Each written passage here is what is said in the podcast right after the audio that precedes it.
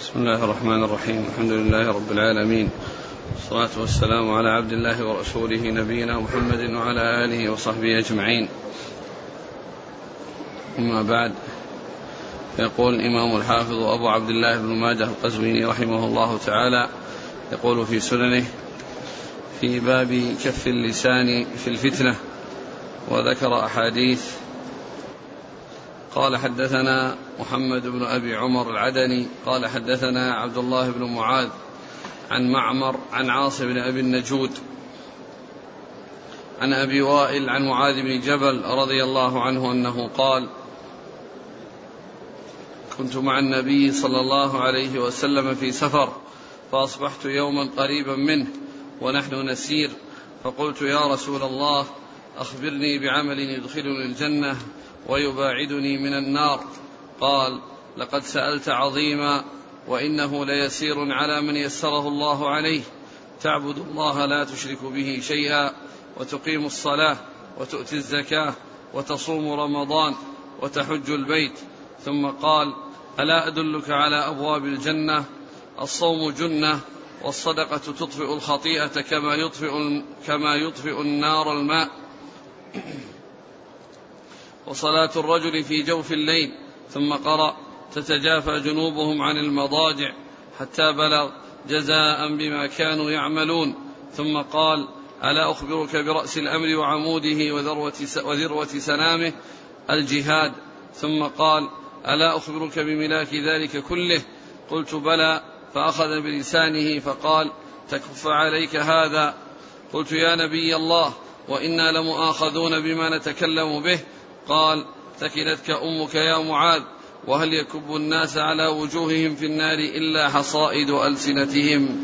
بسم الله الرحمن الرحيم. الحمد لله رب العالمين وصلى الله وسلم وبارك على عبده ورسوله نبينا محمد وعلى آله وأصحابه أجمعين. أما بعد فذكر ترمذي ذكر ابن ماجه رحمه الله في باب آه، كف اللسان في الفتنة عدة أحاديث. مضى بعضها وهذا الحديث حديث معاذ بن جبل رضي الله عنه منها من أجل الجملة التي جاءت في آخره وهي قوله صلى الله عليه وسلم ألا أدلك على ملاك ذلك كله؟ فأخذ بلسانه وقال كف عليك هذا. قلت يا رسول الله وإنا لمؤاخذون بما نتكلم به.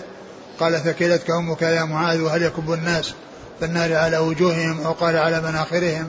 إلا حصائد ألسنتهم وكف اللسان يكون في الفتنة وغيرها لكنه في الفتنة يكون خطيرا وعظيما لكثرة الضرر الذي يحصل به. وإلا فإن كف اللسان مطلوب في الفتن وغيرها لأنه يدخل في ذلك الغيبة والنميمة ويدخل في ذلك قول الزور وشهادة الزور. كل هذا يدخل في آه، حصائد اللسان وفي أضرار اللسان. ولكن آه، آه، أورده المصنف رحمه الله من أجل اشتماله على أمور كثيرة يدخل تحتها حفظ اللسان في الفتنة لما يترتب عليه في الفتنة من إذكاء الفتن وتحريكها وتضخيمها وتعظيمها وحصول الابتلاء بها فمن أجل ذلك أورد ابن ماجه رحمه الله هذا الباب وأورد تحته جملة من الأحاديث.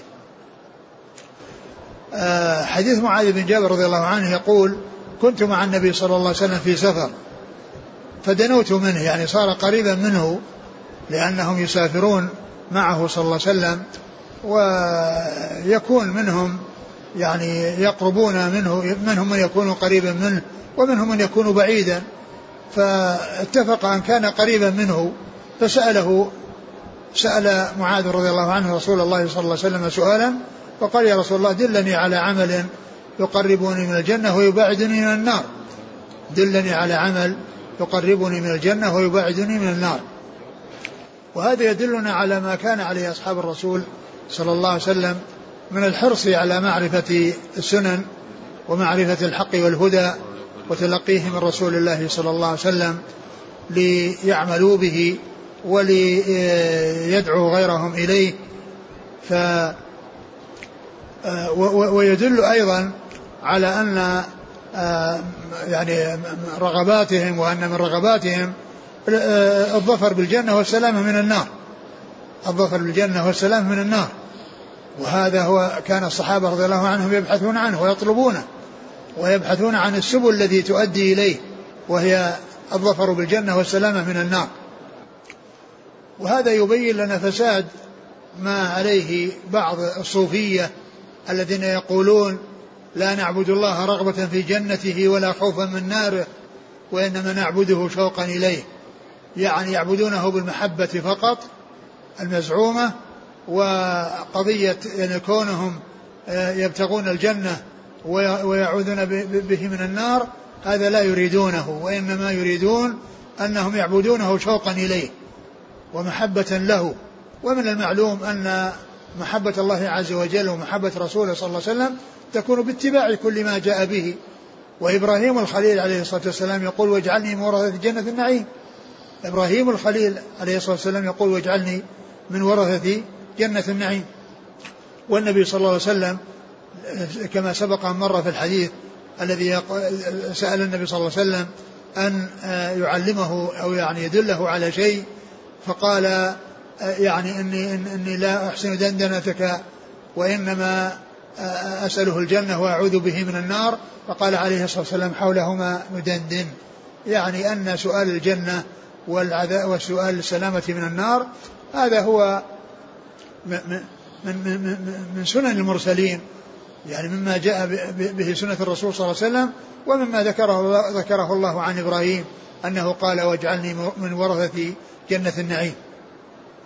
لما سأل الصحابي رضي الله عنه معاذ بن جبل رسول الله صلى الله عليه وسلم هذا السؤال قال لقد سألت عظيما وإنه يسير على من يسره الله عليه. يعني الذي سألت عنه هو عظيم والجواب يعني عليه الذي هو المطلوب هو عظيم. وذلك عبادة الله وحده وإقام الصلاة وإيتاء الزكاة وصوم رمضان وحج البيت. فذكر له أركان الإسلام الخمسة التي هي الشهادتان وإقام الصلاة وإيتاء الزكاة وصوم رمضان وحج بيت الله الحرام. قال لقد سألت عن عظيم أو سألت عظيما وإنه ليسير على ما يسر الله. يعني كون الإنسان يأتي بهذه الأمور يعني يأتي بشهادتين على مقتضاهما ويأتي بالصلاة ويأتي بالزكاة والصيام والحج. يعني هذا شيء عظيم ولكن من يسره الله عليه يكون سهلا. وهذا يدلنا على أن التكاليف فيها مشقة وأنها عظيمة وأن الإنسان يصبر ويحتسب. ولهذا جاء النبي صلى الله عليه وسلم أنه قال حفت الجنة بالمكاره وحفت النار بالشهوات. حفت الجنة بالمكاره يعني أمور فيها صعوبة وفيها مشقة وفيها تعب وفيها نصب والإنسان يصبر. ويحتسب ويبذل الأسباب التي توصله إلى الجنة والتي يسلم بها من النار. فقد سألت عن عظيم وإنه ليسير على من يسره الله عليه. ثم بينه له صلى الله عليه وسلم يعني آه هذا الذي آه أجابه به وهو عبادة الله والمقصود بذلك الشهادتان لأنها الأساس ومعلوم أن الصلاة عبادة والزكاة عبادة والصوم عبادة والحج عبادة وكلها لله عز وجل. لكن المقصود بذلك الاتيان بالشهادتين والعمل بمقتضاهما وأن الإنسان تكون أعماله مبنية على أصلين عظيمين هما إخلاص العمل لله الذي هو مقتضى شهادة لا إله إلا الله ومتابعة الرسول صلى الله عليه وسلم الذي هو مقتضى شهادة أن محمد رسول الله. ثم ذكر بعد ذلك إقام الصلاة وإيتاء الزكاة والصوم والحج وذكرها مرتبة على حسب أهميتها. فبدأ بالتوحيد الذي هو الشهادتان لأنهما الأساس هما أساس في نفسهما وأساس لغيرهما. ثم ذكر الصلاة التي هي أعظم أركان الإسلام بعد الشهادتين. وذلك لأنها تتكرر في اليوم والليلة خمس مرات. هذه هذا بالنسبة للفرائض. وأما بالنسبة للنوافل فهي خارجة وزائدة عن هذه الخمس. ولكن أقل الواجب والمفروض يحصل من المسلم في اليوم والليلة خمس مرات. فلهذا كانت الصلة كانت الصلاة صلة صلة وثيقة بين العبد وبين ربه. لأنه دائما على صلة بالله. ولهذا جاء في القرآن الكريم إن الصلاة تنهى عن الفحشاء والمنكر لأن الإنسان إذا لازم الصلاة في اليوم والليلة خمس مرات وحرص عليها وحافظ عليها عندما تحدثه نفسه بسوء يتذكر لماذا يصلي ولماذا يلازم الصلاة ولماذا يحرص على الصلاة. يرجو ثواب الله ويخشى عقاب الله. فيكون ذلك رادعا له ومانعا له من أن يقع في الأمور المحرمة. فالصلاة هي صلة وثيقة بين العبد وبين ربه ولتكررها في اليوم والليلة خمس مرات و وأنت لو صحبت إنسانا لأول مرة تستطيع أن تكتشف بأنه طيب أو خبيث بكونه يصلي أو لا يصلي في خلال 24 ساعة تعرف هذا الرجل. يعني إن كان من المصلين فهي علامة خير وإن كان لا يصلي فهو سيء وعلامة شر. ثم ذكر بعد ذلك الزكاة. الزكاة التي هي متعدية النفع ينتفع المزكي والمدفوع إليه الزكاة ينتفع صاحب المال والذي وصلت إليه الزكاة الذي هو الفقير كل منهما ينتفع. هذا يستفيد أجرا وثوابا على الإتيانه بالواجب الذي أوجبه الله عليه والفقير يحصل شيئا يقيته ويسد رمقه ويقضي حاجته وحاجة من, من يعوله. فالله عز وجل فرض القليل فرض فرض أعطى الكثير وفرض القليل. أعطى الشيء الكثير وفرض القليل. فذكر الصلاة ذكر الزكاة بعد الصلاة لأنها متعدية النفع و وهي دون الصلاة لأنها لا تجب إلا على الأغنياء ولا تكون واجبة في السنة إلا مرة واحدة. ثم بعد ذلك ذكر الصيام الذي هو نفعه غير غير متعدي وإنما هو للصائم وعبادة للصائم وهو يأتي في السنة شهرا في السنة. ثم ذكر بعد ذلك الحج الذي يجب في العمر مرة واحدة. فذكر هذه الأركان الخمسة مرتبة على حسب أهميتها وعلى ترتيب أهميتها فالشهادتان أولا والصلاة ثانيا والزكاة ثالثا والصوم رابعا والحج خامسا. وهكذا جاءت في حديث جبريل مرتبة حيث سأل النبي حيث كان من أسئلة جبريل للرسول صلى الله عليه وسلم السؤال عن الإسلام فقال أن تشهد أن لا إله إلا الله وأن محمد رسول الله وتقيم الصلاة وتؤتي الزكاة وصوم رمضان وتحج البيت إن استطعت إليه سبيلا. وكذلك مرتبة في حديث عبد الله بن عمر رضي الله عنهما في بعض رواياته في بعض رواياته وجاءت في بعض الروايات تقديم الحج على الصوم. فيها في بعض الروايات تقديم الحج على الصوم لكن في بعضها تقديم الصيام على الحج الصيام الذي يجب كل سنة شهرا في السنة وأما الحج فإنه دونه لأنه لا يجب إلا مرة واحدة في حياة الإنسان. وما زاد على ذلك فهو تطوع. ثم إن الرسول عليه الصلاة والسلام بعد أن ذكر له هذه الأمور المفروضة الواجبة التي هي أركان الإسلام قال ألا أدلك على أبواب الجنة؟ ألا أدلك على أبواب الجنة؟ يعني الطرق التي توصل إلى الجنة.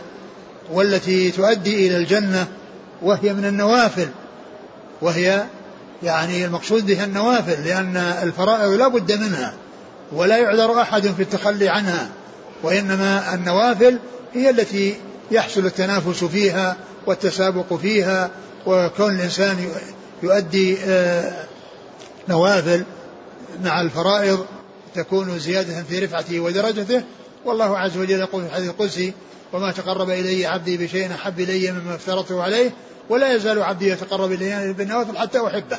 الحديث.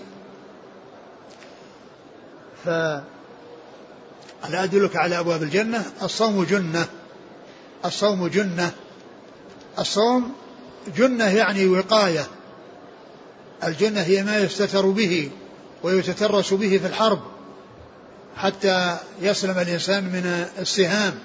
وقوعها على رأسه يلبس الجنة الذي هو الغطاء الذي يغطي الرأس يمنع من وصول السهام إلى رأس الإنسان. قال الصوم جنة. وقوله صلى الله عليه وسلم جنة هو في الحقيقة جنة من وجهين جنة في الدنيا وجنة في الآخرة. وهو جنة في الدنيا من الوقوع في المعاصي التي تؤدي إلى النار. والتي توصل إلى النار فهو جنة من الوقوع في المعاصي. وذلك أن الإنسان عندما يصوم تضعف عنده القوة والشهوة. ولهذا جاء النبي صلى الله عليه وسلم أنه أرشد من لم يستطع الصيام من لم يستطع الزواج أن يصوم. قال عليه الصلاة والسلام يا معشر الشباب من استطاع منكم الباء فليتزوج فإنه أحسن للفرج وأغض للبصر ومن لم يستطع فعليه بالصوم فإنه له وجه. هذا هو العلاج لمن لا يستطيع الزواج. أن عليه أن آه، أن أن أن عليه أن يصوم ويكثر من الصيام الذي يضعف شهوته ولا يجعلها تتحرك فيضطر يعني أو يسول له الشيطان أن يستعملها في حرام أو يصرفها في حرام بل عليه أن يصوم وذلك الصيام يستفيد منه أجرا وثوابا على صيامه ويستفيد منه سلامة من وقوعه في الأمور المحرمة أو الأمر المحرم الذي آه، آه، إذا إذا فعل الصيام فإنه يخف عليه تخف عليه تلك الشهوة فلا فلا يتلاعب به الشيطان فيضعها في غير موضعها. الصوم جنة فهو جنة في الدنيا من الوقوع في المعاصي وجنة في الآخرة في السلامة من النار. وجنة في الآخرة في السلامة من النار والوقاية من النار فهو جنة في الدنيا وجنة في الآخرة. جنة في الدنيا يقي من المعاصي التي توصل النار وأيضا في الآخرة جنة يعني يمنع من الوقوع في النار ومن الوصول إلى النار. والصدقة تطفئ الخطيئة كما يطفئ الماء النار. الصدقة تطفئ الخطيئة يعني تطفئ الخطايا والمراد بالخطايا الذنوب. والذنوب الصغيرة تكفرها الأعمال الصالحة. وأما الكبائر فإنه إذا تيب وحصلت التوبة منها مع الصدقة فإنها تكفر يعني تكفرها التوبة. وأما إن كان يتصدق ويحسن وهو واقع في الكبائر ومصر على الكبائر فلا يقال إن الكبائر التي ارتكبها تخلص منها بهذه الصدقة وأنها أطفأتها هذه الصدقة بل الصدقة تطفي الصغائر وتمحو الصغائر وأما الكبائر فلا, فلا فإنه يسلم منها بالتوبة منها. قال الله عز وجل إن تجتنبوا كبائر ما تنهى عنه نكفر عنكم سيئاتكم. وقال عليه الصلاة والسلام الجمعة إلى الجمعة ورمضان إلى رمضان مكفرات ما بينهن ما اجتنبت الكبائر. مكفرات لما بينهن يعني من الذنوب ما اجتنبت الكبائر. وهذا يدلنا على أن الكبائر لا بد فيها من التوبة. وأن الإنسان لو فعل يعني صدقة أو تصدق بصدقة وهو مصر على كبيرة ومرتكب لكبيرة فإن الكبيرة لا تمحوها تلك الصدقة التي تصدق بها. والصدقة تطفئ الخطيئة كما يطفئ الماء النار. يعني فكما أن الماء إذا وقع على النار أطفأها ولم يكن لها وجود فكذلك الخطايا التي هي دون الكبائر أو الكبائر مع التوبة منها فإنها تذهب بالصدقة كما يذهب كما يذهب الماء النار أو كما تذهب النار بالماء إذا صب عليها. ثم قال وصلاة الرجل في جوف الليل. يعني أيضا هذا مما هذا مما يوصل إلى الجنة ومما يؤدي إلى الجنة.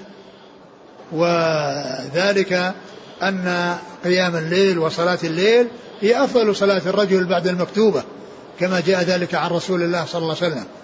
قال يعني خير أفضل الصلاة يعني بعد المكتوبة قيام الليل وصلاة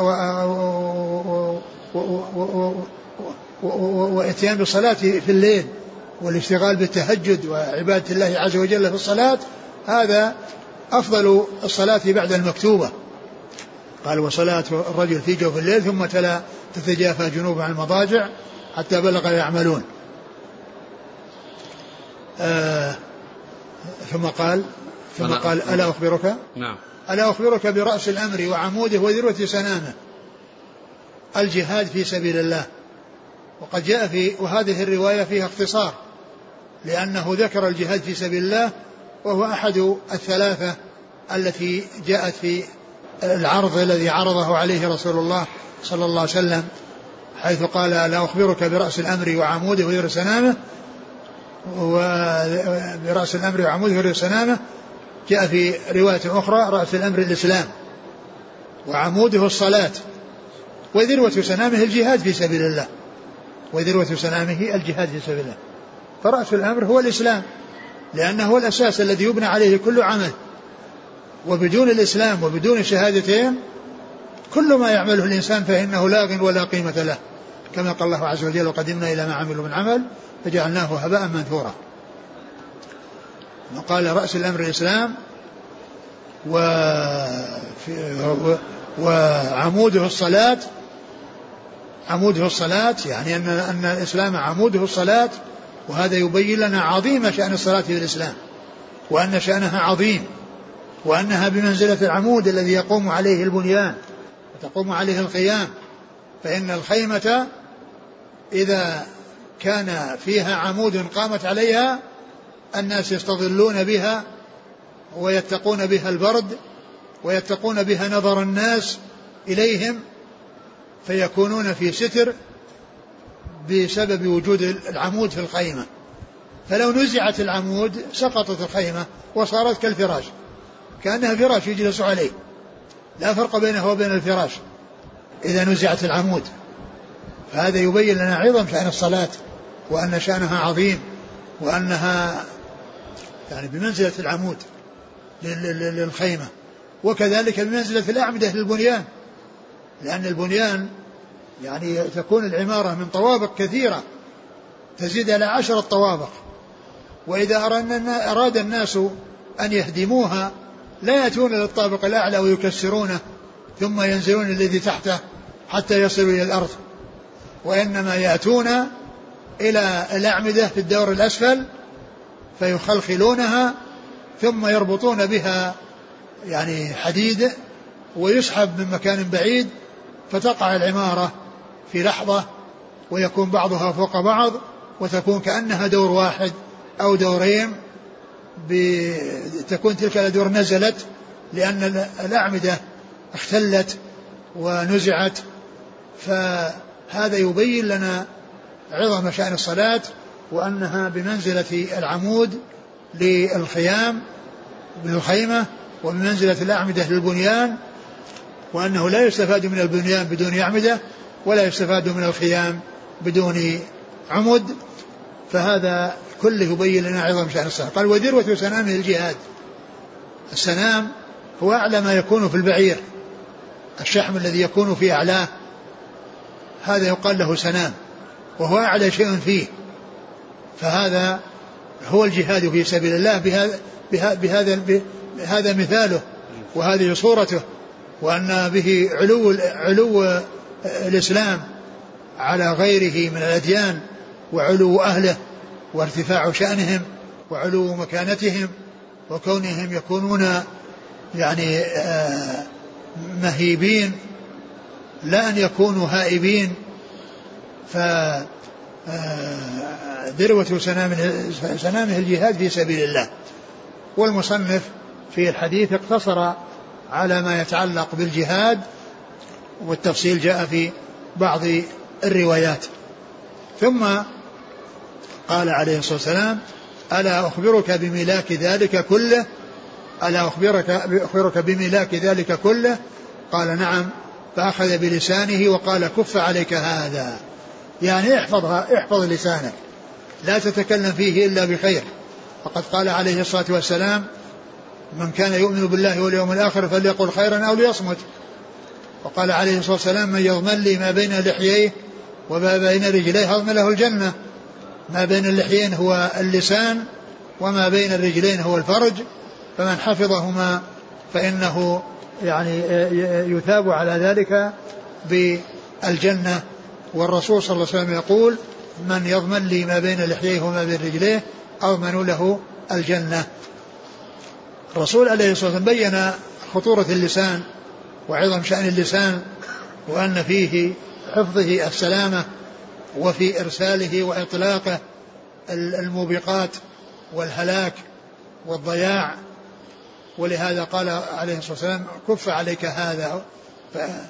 فقال معاذ رضي الله عنه وإنا لمؤاخذون بما نتكلم به وإنا لمؤاخذون بما نتكلم به. قال عليه الصلاة والسلام ثكلتك أمك يا معاذ. ثكلتك أمك يا معاذ. يعني يعني التعجب يعني من من من من من, من, من, من هذا السؤال وأن اللسان يعني أمره خطير وأمره عظيم ولا ينبغي أن يتردد في خطورته ومعرفة ما يترتب عليه من آثار ومن أضرار. فقال ثكلتك أمك يا معاذ. ثم قال وهل يكب الناس في النار على وجوههم أو قال عن مناخرهم إلا حصائد ألسنتهم. لأن اللسان يوصل إلى النار ويوصل أيضا إلى إقامة الحدود. يعني إذا حصل قذف فإنه يقام الحد على من حصل منه القذف وكذلك يستحق صاحبه النار. يعني فيما يتعلق ب في في في أمور كثيرة تحصل عن طريق اللسان. في أمور كثيرة تحصل عن طريق اللسان فإنها تؤدي إلى النار وتوصل إلى النار. وقوله ثكلتك أمك يا معاذ يعني هو معناه في الظاهر فقدتك. وصارت أمه ثكلى بفقدها إياه.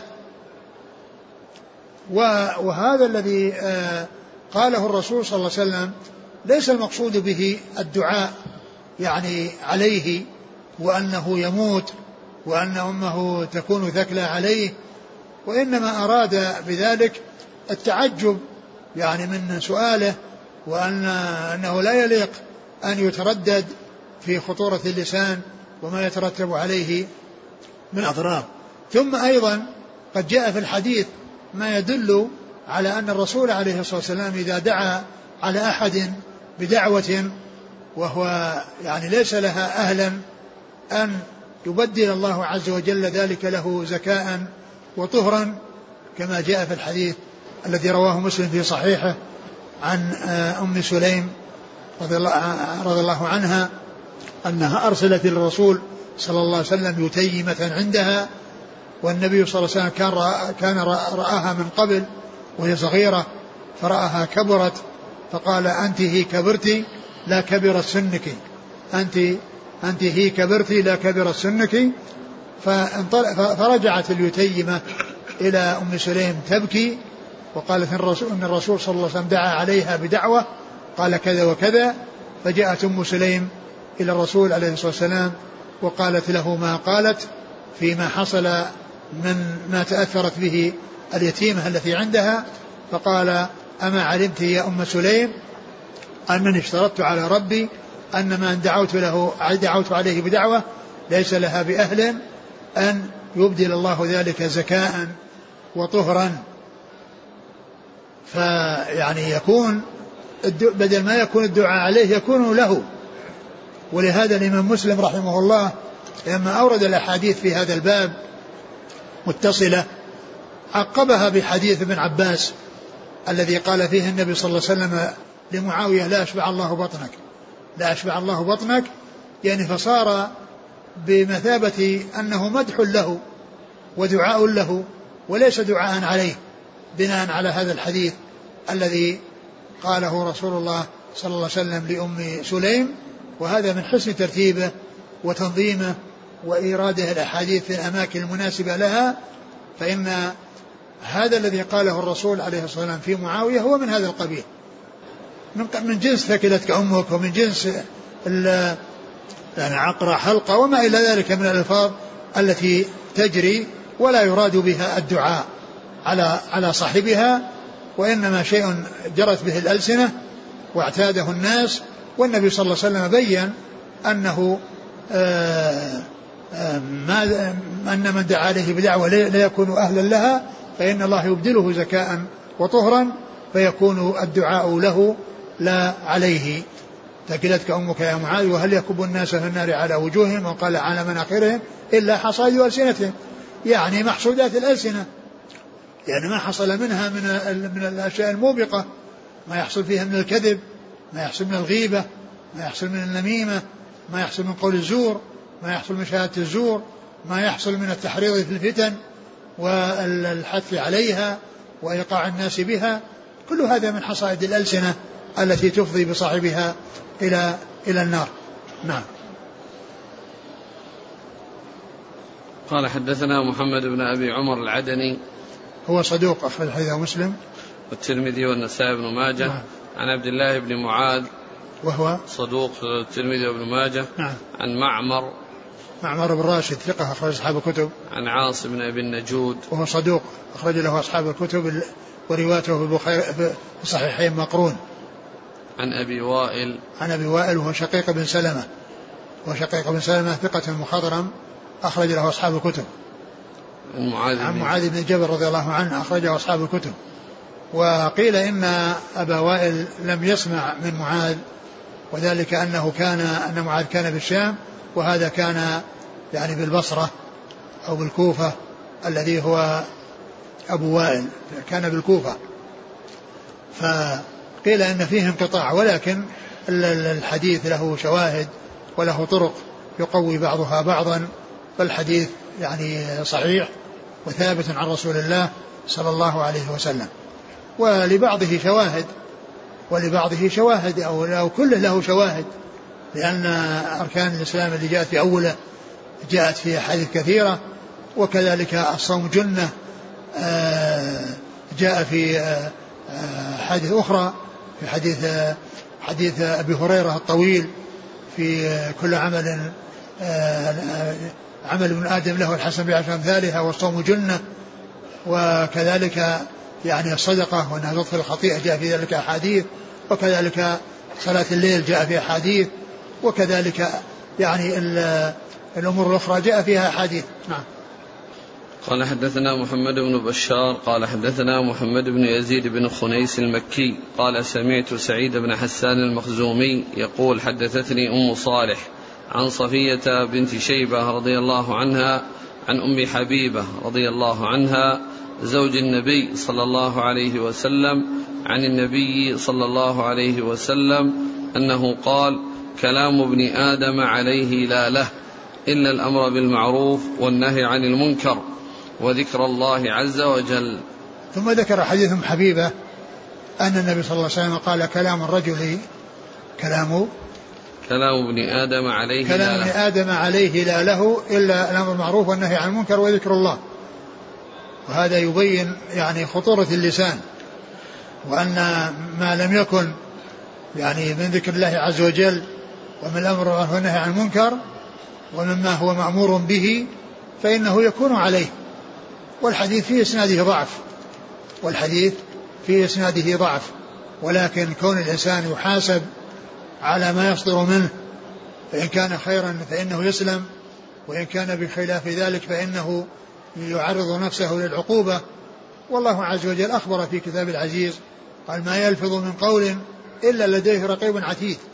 الملائكة تكتب ما يتلفظ به الإنسان وما لم يكن على وما لم يكن للإنسان وحجة للإنسان فإنه يكون حجة عليه. نعم. قال حدثنا محمد بن بشار. هو ملقب من دار ثقة أخرج أصحاب الكتب وهو شيخ لأصحاب الكتب. عن محمد بن يزيد بن خنيس. وهو صدوق. مقبول. ومقبول أخرج له الترمذي وابن ماجه. نعم. عن سعيد بن حسان. وهو؟ صدوق له أوهام نعم. مسلم والترمذي والنسائي بن ماجه. نعم. عن أم صالح. وهي مجهولة أخرج لها. الترمذي وابن ماجه. نعم. عن صفية بنت شيبة. أخرج لها. أصحاب الكتب. عن أم حبيبة. أم حبيبة رملة بنت أبي سفيان رضي الله تعالى عنهما. أخرج حديثها أصحاب الكتب الستة. قال حدثنا علي بن محمد قال حدثنا خالي يعلى عن الأعمش عن إبراهيم. عن أبي الشعثاء أنه قال قيل لابن عمر رضي الله عنهما إنا ندخل على أمرائنا فنقول القول فإذا خرجنا قلنا غيره قال كنا نعد ذلك على عهد رسول الله صلى الله عليه وسلم النفاق. ثم ذكر حديث ابن عمر رضي الله تعالى عنهما أنه قيل له إن ندخل على أمرائنا فنقول القول ويكون في قلوبنا يعني خلاف ذلك. فقال كنا نعد ذلك في عهد الرسول صلى الله عليه وسلم من النفاق. يعني كل إنسان يقول شيئا وهو يبطن خلافه يقول شيئا يبطن خلافه يعني يظهر كلاما يعجب من يخاطبه وهو يبطن خلافه. هذا هو النفاق. لأن النفاق في الأصل هو أن يظهر الإيمان ويبطن الكفر. يبطن الإيمان يظهر الإيمان ويبطن الكفر. فكون هذه من صفات المنافقين. كون الإنسان يعني يظهر شيئا وهو يضمر خلافه ويبدي شيئا ويخفي خلافه. مثل ما قال الله عز وجل آه، وإذا خلوا إلى شياطينهم قالوا إن معكم إنما نحن مستهزئون. فقال كنا نعد ذلك على عهد رسول الله صلى الله عليه وسلم من النفاق. ومع يعني وهذا آه، يعني هذا الكلام الذي سألوا عنه وقال إنهم كانوا يعدون من النفاق هو من آه، من آفات اللسان ومن الأضرار التي تحصل باللسان. كون الإنسان يتكلم بكلام هو آه، في قلبه مخالف ما في قلبه مخالف لما أظهره. نعم. قال حدثنا علي بن محمد. الطنافسي ثقة أخرج حديث النسائي في مسند أيوب بن ماجه. عن خاله يعلى وهو ثقة أخرج أصحاب الكتب. نعم. عن الأعمش سليمان بن مهران ثقة أخرج أصحاب الكتب. عن إبراهيم وهو النخعي ثقة أخرج أصحاب الكتب. عن أبي الشعثاء وهو ثقة أخرج أصحاب الكتب. نعم. عن ابن عمر رضي الله عنهما وأحد العباد الأربعة من الصحابة وأحد السبعة المكثرين من حديث رسول الله صلى الله عليه وسلم قال حدثنا هشام بن عمار قال حدثنا محمد بن شعيب بن شابور قال حدثنا الأوزاعي عن قرة بن عبد الرحمن بن حيوئيل عن الزهري عن أبي سلمة عن أبي هريرة رضي الله عنه أنه قال قال رسول الله صلى الله عليه وسلم من حسن إسلام المرء تركه ما لا يعنيه. ثم ذكر هذا الحديث عن أبي هريرة رضي الله عنه أن النبي صلى الله عليه وسلم قال من حسن إسلام المرء ترك ما لا يعنيه. يعني حسن الإسلام شيء أكثر من الإسلام. لأن الإسلام هو الأساس الذي يكون به الدخول في هذا الدين. ومن الناس من من يحسن إسلامه ويكون عنده كمال ويصير عنده تميز على غيره بهذا الحسن ومنهم من يكون بخلاف ذلك. يعني عنده آه، أصل الإيمان وأصل الإسلام. ولهذا جاء في الحديث عن النبي صلى الله عليه وسلم أنه قال المسلم من سلم المسلمون من لسانه ويده. يعني المسلم حقا وإن كان يعني الذي يحصل منه الأذى باليد ويحصل منه الأذى باللسان هو مسلم ومن جملة المسلمين ما دام أنه لم يصل إلى حد الكفر فهو مسلم ولكن المسلم حقا والمسلم الكامل هو الذي يسلم المسلمون من لسانه ويده فلا يصيبهم بلسانه ولا يصيبهم بيده. يعني يسلمون من ضرره قولا وفعلا يسلمون من أضراره القولية باللسان والفعل والفعلية باليد. قال من حسن إسلام المرء تركه ما لا يعنيه. اشتغال الإنسان بما يعنيه هذا من حسن إسلامه. وتركه ما لا يعنيه من حسن إسلامه. والذي يعنيه هو الذي يهمه والذي يعني يلزمه والذي هو مطلوب منه يعني في أمور دينه ودنياه. هذا هو الذي على الإنسان أن يعنى به وأن يحرص عليه وأن يشتغل به وأن يترك ما لا يعنيه ويكون فيما يعنيه غنية وكفاية عن اشتغاله بما لا يعنيه. لأن اشتغاله بما يعنيه يعود عليه بالخير ويعود عليه بالمنفعة واشتغاله بما لا يعنيه يعود عليه بالمضرة ويكون شغل جهده وشغل يعني آه، أعضاءه وشغل لسانه في شيء لا يعنيه بل يعود عليه بالمضرة. فهذا يبين لنا تفاوت الناس في الإسلام وأنهم متفاوتون فيه وإن كان الأصل هو دخولهم في الإسلام وأنهم من جملة المسلمين لكنهم متفاوتون في الإسلام. ولهذا قال من حسن إسلام المرء. ما قال من إسلام المرء وإنما قال من حسن إسلام المرء. تركه ما لا يعني. والحسن هو شيء شيء زائد على الإسلام على الإسلام. والناس يتفاوتون. في آه، في إسلامهم ويتفاوتون في إيمانهم ويتفاوتون في إيمانهم فهم متفاوتون فمن شغل نفسه بما فيه خيره وبما فيه صلاحه وبما يعني ينبغي له أن يشتغل فيه هذا استفاد من جهده ومن آه، حركاته ومن لسانه وإذا كان بخلاف ذلك واشتغل بما لا يعنيه وترك ما يعنيه فإنه يجلب الأبرار إليه ويجلب الأخطار إليه. وهذا من جوامع كلمه صلى الله عليه وسلم. فإنه عليه الصلاة والسلام آه، آه، آه، أعطي جوامع الكلم واختصر له الكلام اختصارا فيأتي بالكلام الوجيز القليل المبنى الواسع المعنى صلوات الله وسلامه وبركاته عليه. نعم. قال حدثنا هشام بن عمار صدوق أخرجه البخاري وأصحاب السنن عن محمد بن شعيب بن شابور وهو صدوق لأصحاب السنن. نعم. عن الأوزاعي. عبد الرحمن بن عمرو الأوزاعي ثقة أخرج أصحاب الكتب. عن قراه بن عبد الرحمن وهو صدوق له مناكير نعم. له مسلم وأصحاب السنن. نعم. عن الزهري. وهو محمد بن مسلم بن عبيد الله بن شهاب ثقة أخرج أصحاب الكتب. عن أبي سلمة. وهو أبو سلمة بن عبد الرحمن بن عوف صدوق أخرج أصحاب الكتب. عن أبي سلمة؟ عن أبي سلمة أبو سلمة بن عبد الرحمن أبو سلمة بن عبد الرحمن بن عوف وثقة أخرج أصحاب الكتب. عن أبي هريرة. أبو هريرة عبد الرحمن بن صخر الدوسي رضي الله عنه أكثر الصحابة حديثا. يقول الأخ هل الحديث له مفهوم مخالفة؟ إذا كان من حسن إسلامه تركه ما لا يعنيه. فهل من نقص إسلامه تركه ما يعنيه؟ لا يعني فعل ما يعنيه مطلوب وترك ما لا يعنيه مطلوب لأن فيه فعل وترك. فالفعل لما يعنيه يعني يشتغل بما يعنيه عما لا يعنيه. فيعني فيه من حسن تركه ما لا يعنيه يعني معناه هو اشتغاله بما يعنيه. من حسن إسلامه تركه ما لا يعنيه واشتغاله بما يعنيه. اشتغال المرء وحرصه على أن يعرف كل كبير وصغير عن إخوانه. هل يعتبر من اشتغال المرء بما لا يعنيه؟ إذا كان معرفة في, في ذلك معرفة أحوالهم والحرص على إفادتهم والحرص على مساعدتهم فذلك مما يعني الإنسان. كونه يسأل عن أحوال المسلمين ويجتهد يعني في ما يمكنه من من مساعدة من يساعد منهم والإحسان إلى ما يحسن منهم هذا شيء محمود.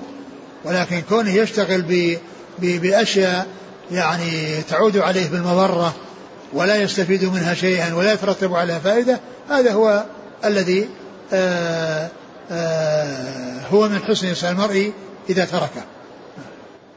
قال رحمه الله تعالى باب العزلة.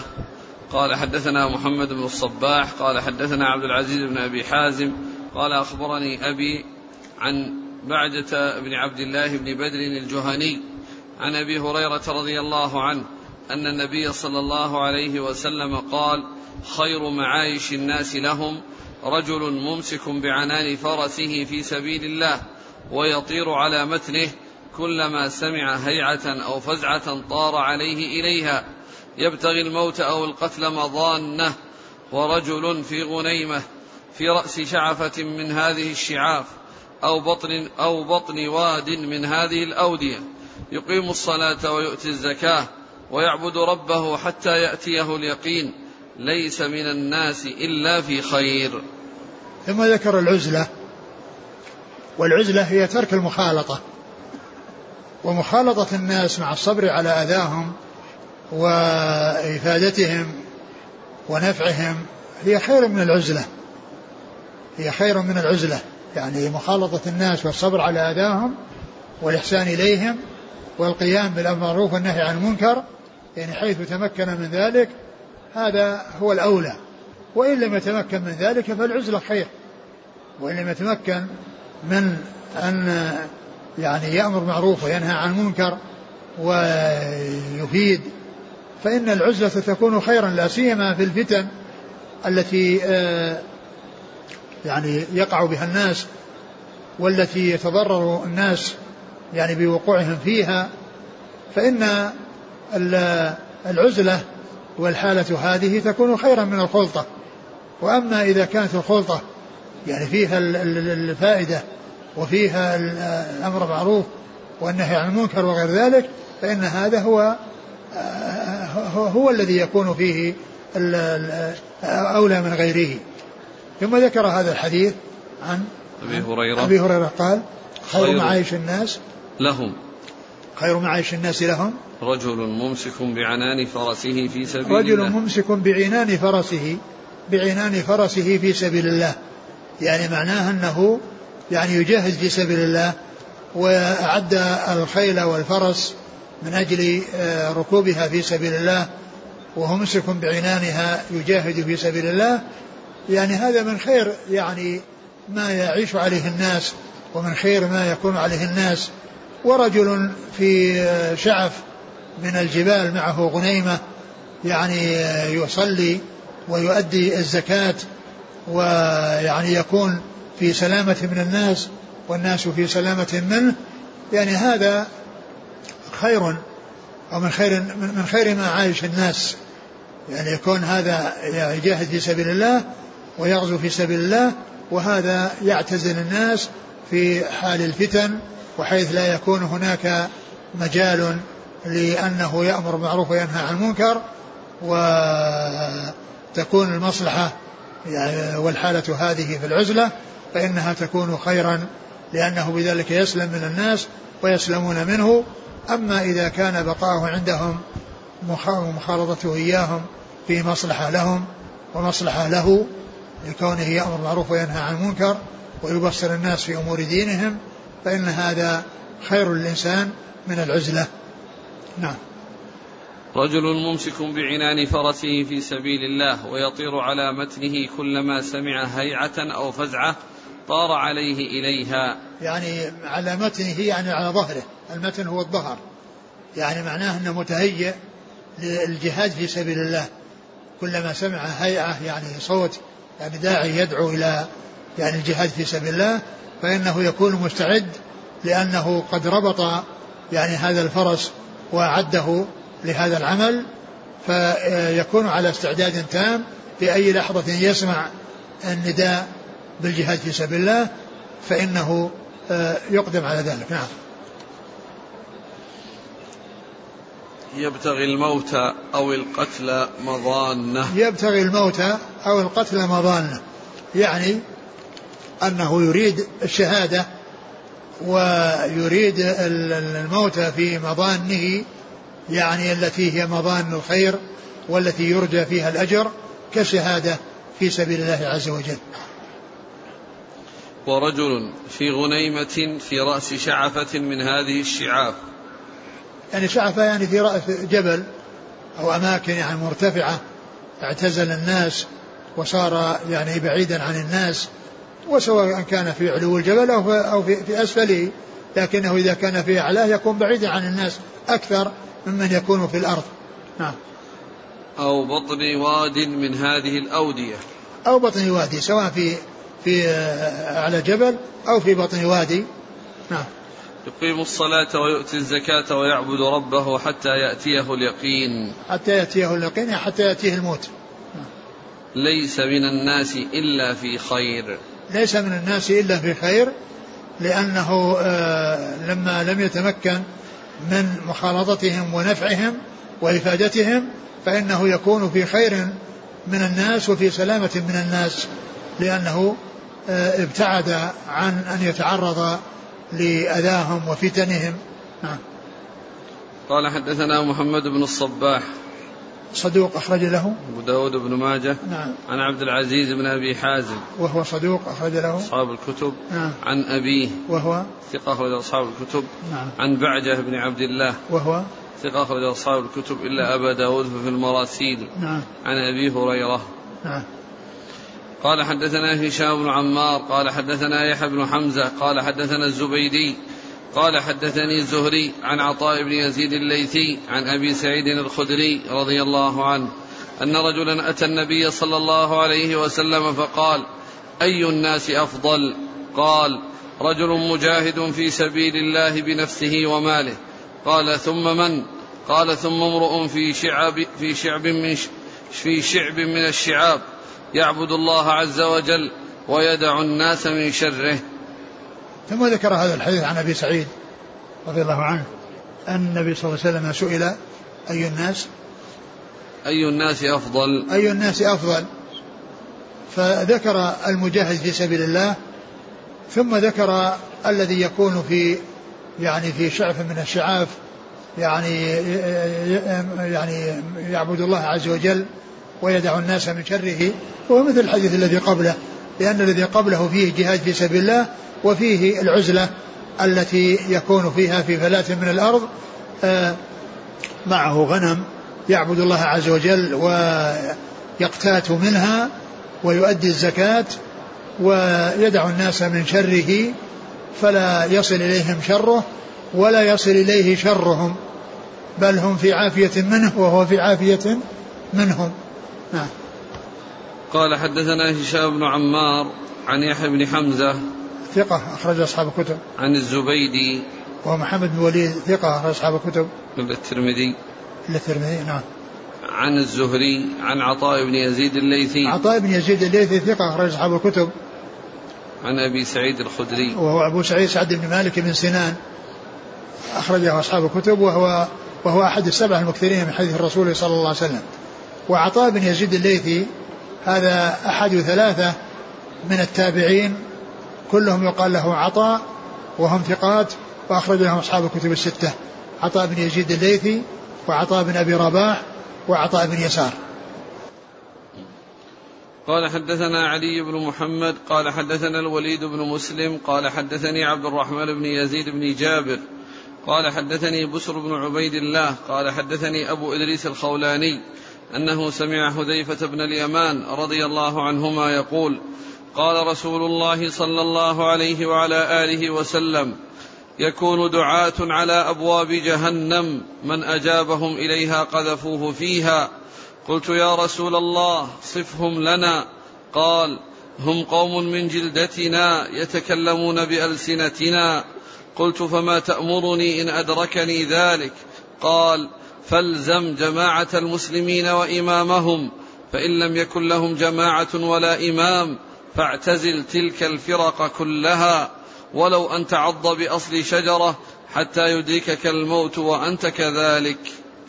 ثم ذكر حديث حذيفة من أجل ما جاء في آخره هو أن أنه يعتزل الفرق المختلفة ويعني وأن يعض على أصل شجرة يعني يعني يبتعد عنهم ويكون في أصل شجرة حتى يدركه الموت وهو على ذلك يعني وهذا هو العزلة التي آه، هي محل الترجمة والتي أورد الحديث من أجلها. فحذيفة رضي الله عنه كان يسأل الرسول صلى الله عليه وسلم كان يسألونه عن الخير وهو يسأله عن الشر مخافة أن يدركه. وكان مما سأله آه، يعني عنه أنه آه، سأله أسئلة وقال يعني بعد يعني الخير الذي فيه دخن شر فبين صلى الله عليه وسلم ذلك الشر وأنه دعاة على أبواب جهنم. يعني أناس يدعون الناس إلى النار وذلك بترغيبهم في البدع وترغيبهم في المعاصي فمن أجابهم إليها قذفوه فيها. من أجابهم إلى الأمور المنكرة التي يدعون إليها فإنه ينتهي حالهم أي من استجاب لهم إلى أن يقذفوه في النار بسبب آه هذا الحديث أخبر فيه النبي صلى الله عليه وسلم عن وجود دعاة إلى النار يدعون إلى النار بترغيب الناس بالبدع وترغيبهم بالمعاصي فمن أجابهم إليها قذفوه فيها. ووصفهم النبي صلى الله عليه وسلم بأنهم من جلدتنا ويتكلمون بألسنتنا يعني ليسوا جنسا غريبا علينا وإنما هم منا من من جنسنا ومن جلدتنا ويتكلمون بألسنتنا. هذا وصفهم و وهم دعاة إلى النار كما أخبر بذلك رسول الله صلى الله عليه وسلم. قال حذيفة رضي الله عنه فما تأمرني إن أدركني ذلك؟ قال تلزم جماعة المسلمين وإمامهم. تلزم جماعة المسلمين وإمامهم. قال فإن لم يكن لهم جماعة ولا إمام. يعني بأن كانت الأمور فوضى وليس لهم جماعة وليس لهم إمام. قال اعتزل تلك الفرق كلها ولو أن تعض على أصل شجرة حتى يدركك الموت وأنت على ذلك. وهذا هو محل الشاهد من إيراد الحديث في باب العزلة. نعم. قال حدثنا علي بن محمد عن الوليد بن مسلم. ثقة أخرج أصحاب الكتب. عن عبد الرحمن بن يزيد بن جابر. وهو؟ ثقة أخرج أصحاب الكتب. نعم. عن بسر بن عبيد الله. وهو؟ ثقة أخرج أصحاب الكتب. نعم. عن أبي إدريس الخولاني. أخرج له أصحاب الكتب. عن حذيفة بن اليمان. نعم، رضي الله عنه. أخرج أصحاب الكتب. قال حدثنا أبو كريب قال حدثنا عبد الله بن نمير عن يحيى بن سعيد عن عبد الله بن عبد الرحمن الأنصاري عن أبيه أنه سمع أبا سعيد الخدري رضي الله عنه يقول قال رسول الله صلى الله عليه وسلم يوشك أن يكون خير مال المسلم غنم يتبع بها شعف الجبال ومواقع القطر يفر بدينه من الفتن. ثم ذكر هذا الحديث عن أبي سعيد رضي الله عنه. قال يعني يوشك أن يكون خير من المسلم يعني غنم يعني يتبع بها شعف الجبال ومواقع القطر يفر بدينه من الفتن. يعني معناها أن أن أنه يترك المخالطة للناس لأن المخالطة يعني لا يحصل فيها إلا الفتن ولا يحصل فيها إلا الضرر. يعني يوشك يعني يقرب أن يحصل ذلك. وهذا مثل الذي قبله الذي فيه أن خير ما يكون معايش المسلم ما يجاهد في سبيل الله وإما أن يكون في غنم يرعاها بعيدا عن الناس يأكل منها ويتصدق منها ويعبد الله عز وجل ويقيم الصلاة ويبقى على ذلك حتى يأتيه اليقين. ويكون في سلامة من الناس والناس في سلامة منه. نعم. قال حدثنا أبو كريب. محمد بن العلاء بن كريب وهو ثقة أخرج أصحاب الكتب وهو شيخ لأصحاب الكتب. عن عبد الله بن نمير. ثقة أخرج أصحاب الكتب. عن يحيى بن سعيد. وهو الأنصاري ثقة أخرج أصحاب الكتب. عن عبد الله بن عبد الرحمن الأنصاري. وصوابه عبد الرحمن عبد الرحمن بن عبد الله بن عبد الرحمن وهو؟ ثقة أخرج البخاري وأبو داود والنسائي بن ماجه. نعم. عن أبيه وهو؟ ثقة أخرج البخاري وأبو داود والنسائي بن ماجه. نعم. عن أبي سعيد الخدري. نعم. قال حدثنا محمد بن عمر بن علي المقدمي. قال حدثنا سعيد بن عامر. قال حدثنا أبو عامر الخزاز عن حميد بن هلال عن عبد الرحمن بن قرط عن حذيفة بن اليمان رضي الله عنهما أنه قال قال رسول الله صلى الله عليه وعلى آله وسلم تكون فتن على أبوابها دعاة إلى النار فأن تموت وأنت عاض على جذل شجرة خير لك من أن تتبع أحدا منهم. أعد عن حذيفة؟ قال حدثنا محمد بن عمر بن علي المقدمي قال حدثنا سعيد بن عامر قال حدثنا أبو عامر الخزاز عن حميد بن هلال عن عبد الرحمن بن قرط عن حذيفة بن اليمان رضي الله عنهما أنه قال قال رسول الله صلى الله عليه وسلم تكون فتن على أبوابها دعاة إلى النار فأن تموت وأنت عاض على جذل شجرة خير لك من أن تتبع أحدا منهم. وهذا الحديث مثل حديث حذيفة المتقدم الذي فيه أن أنه يعتزل الفرق كلها ولو أن يعض على شجرة أصل شجرة حتى يدركه الموت. والحديث في إسناده ضعف ولكن متنه صحيح.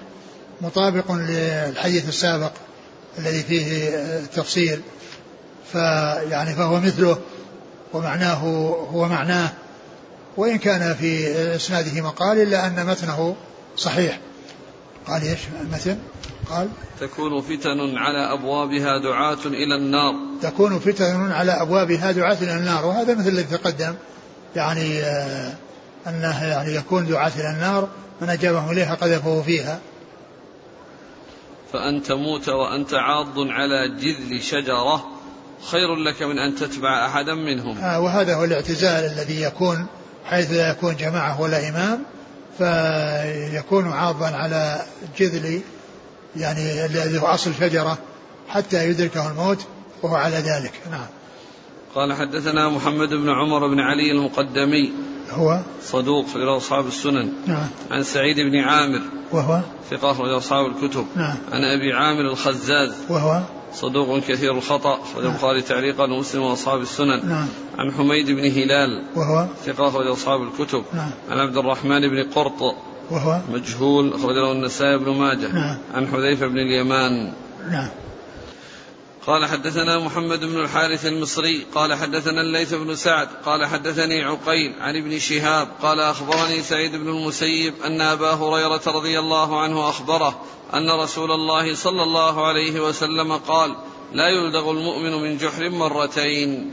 والله تعالى أعلم وصلى الله وسلم وبارك على عبده ورسوله نبينا محمد وعلى آله وأصحابه أجمعين. جزاكم الله خيرا وبارك الله فيكم ألهمكم الله الصواب ووفقكم للحق. نفعنا الله بما سمعنا وغفر الله لنا ولكم وللمسلمين أجمعين. يقول هناك من الشباب اليوم من يعتقد أنه لا جماعة ولا إمام للمسلمين فهل هذا يعتبر من الخروج والشذوذ عن جماعة المسلمين؟ لا شك أنه إذا كان يقصد أن الأرض ما فيها يعني جماعة مسلمة هذا لا شك أنه شذوذ وكلام باطل فإن الحق موجود و وإن لم يكن للناس إمام يعني يرجعون إليه جميعا في أقطار الأرض فإن فإن في في في جماعات وفي يعني دول يحصل يعني فيها يعني القيام بالحق. ولا تخلو الأرض من قائم الله بحجته. فلا يقال أن أن أن, أن, أن الأرض خلت من أهل الخير وأنها خلت من يقيم شرع الله فإن هذا لا شك أنه من الكلام الباطل. وهذا من ال ال يعني ال ال الكلام القبيح الذي لا ينبغي بل الخير موجود ومن وأمر الله قائم ولا سيما في هذه البلاد.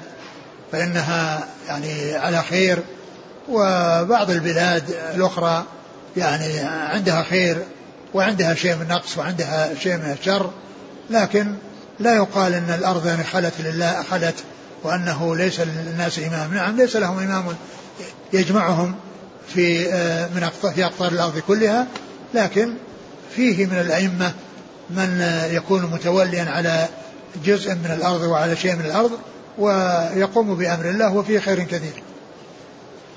جزاكم الله خيرا سبحانك اللهم وبحمدك أشهد أن لا إله إلا أنت أستغفرك وأتوب إليك